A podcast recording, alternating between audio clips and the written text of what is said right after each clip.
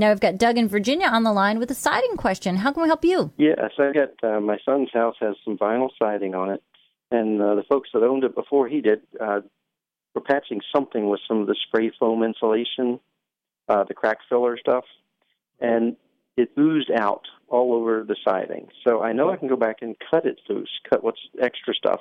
But when I get down close to the vinyl, what can I clean the residue off with to make it clean without damaging the vinyl? It's very difficult because you get those those um, foams are usually polyurethane and they have real adhesive qualities to it, really real adhesive.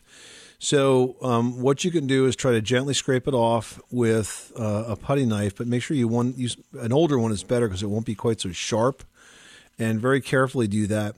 And then I've I've stripped off uh, some some uh, foam errant foam with WD 40 as the solvent. So you might want to try that with a scotch pad because scotch pad is not abrasive. But you could spray the siding with the WD 40 and then work the scotch pad back and forth. You may find that you uh, pull off some of that some of that residue. It really depends on you know what kind of foam it is. But you're right. Once it's dry, to cut as much of it off and then try to abrade the rest of it off, but do so with a mind not to damage the siding. Okay. Give it a try. WD 40. Yep, try it. It's one of the thousand uses for that stuff.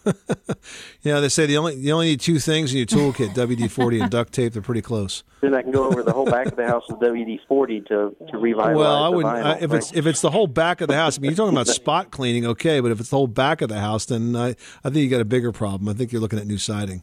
But would I get an oily spot when I use the WD forty that would look different than You the rest will, of it? you will, but soap and water will take it away.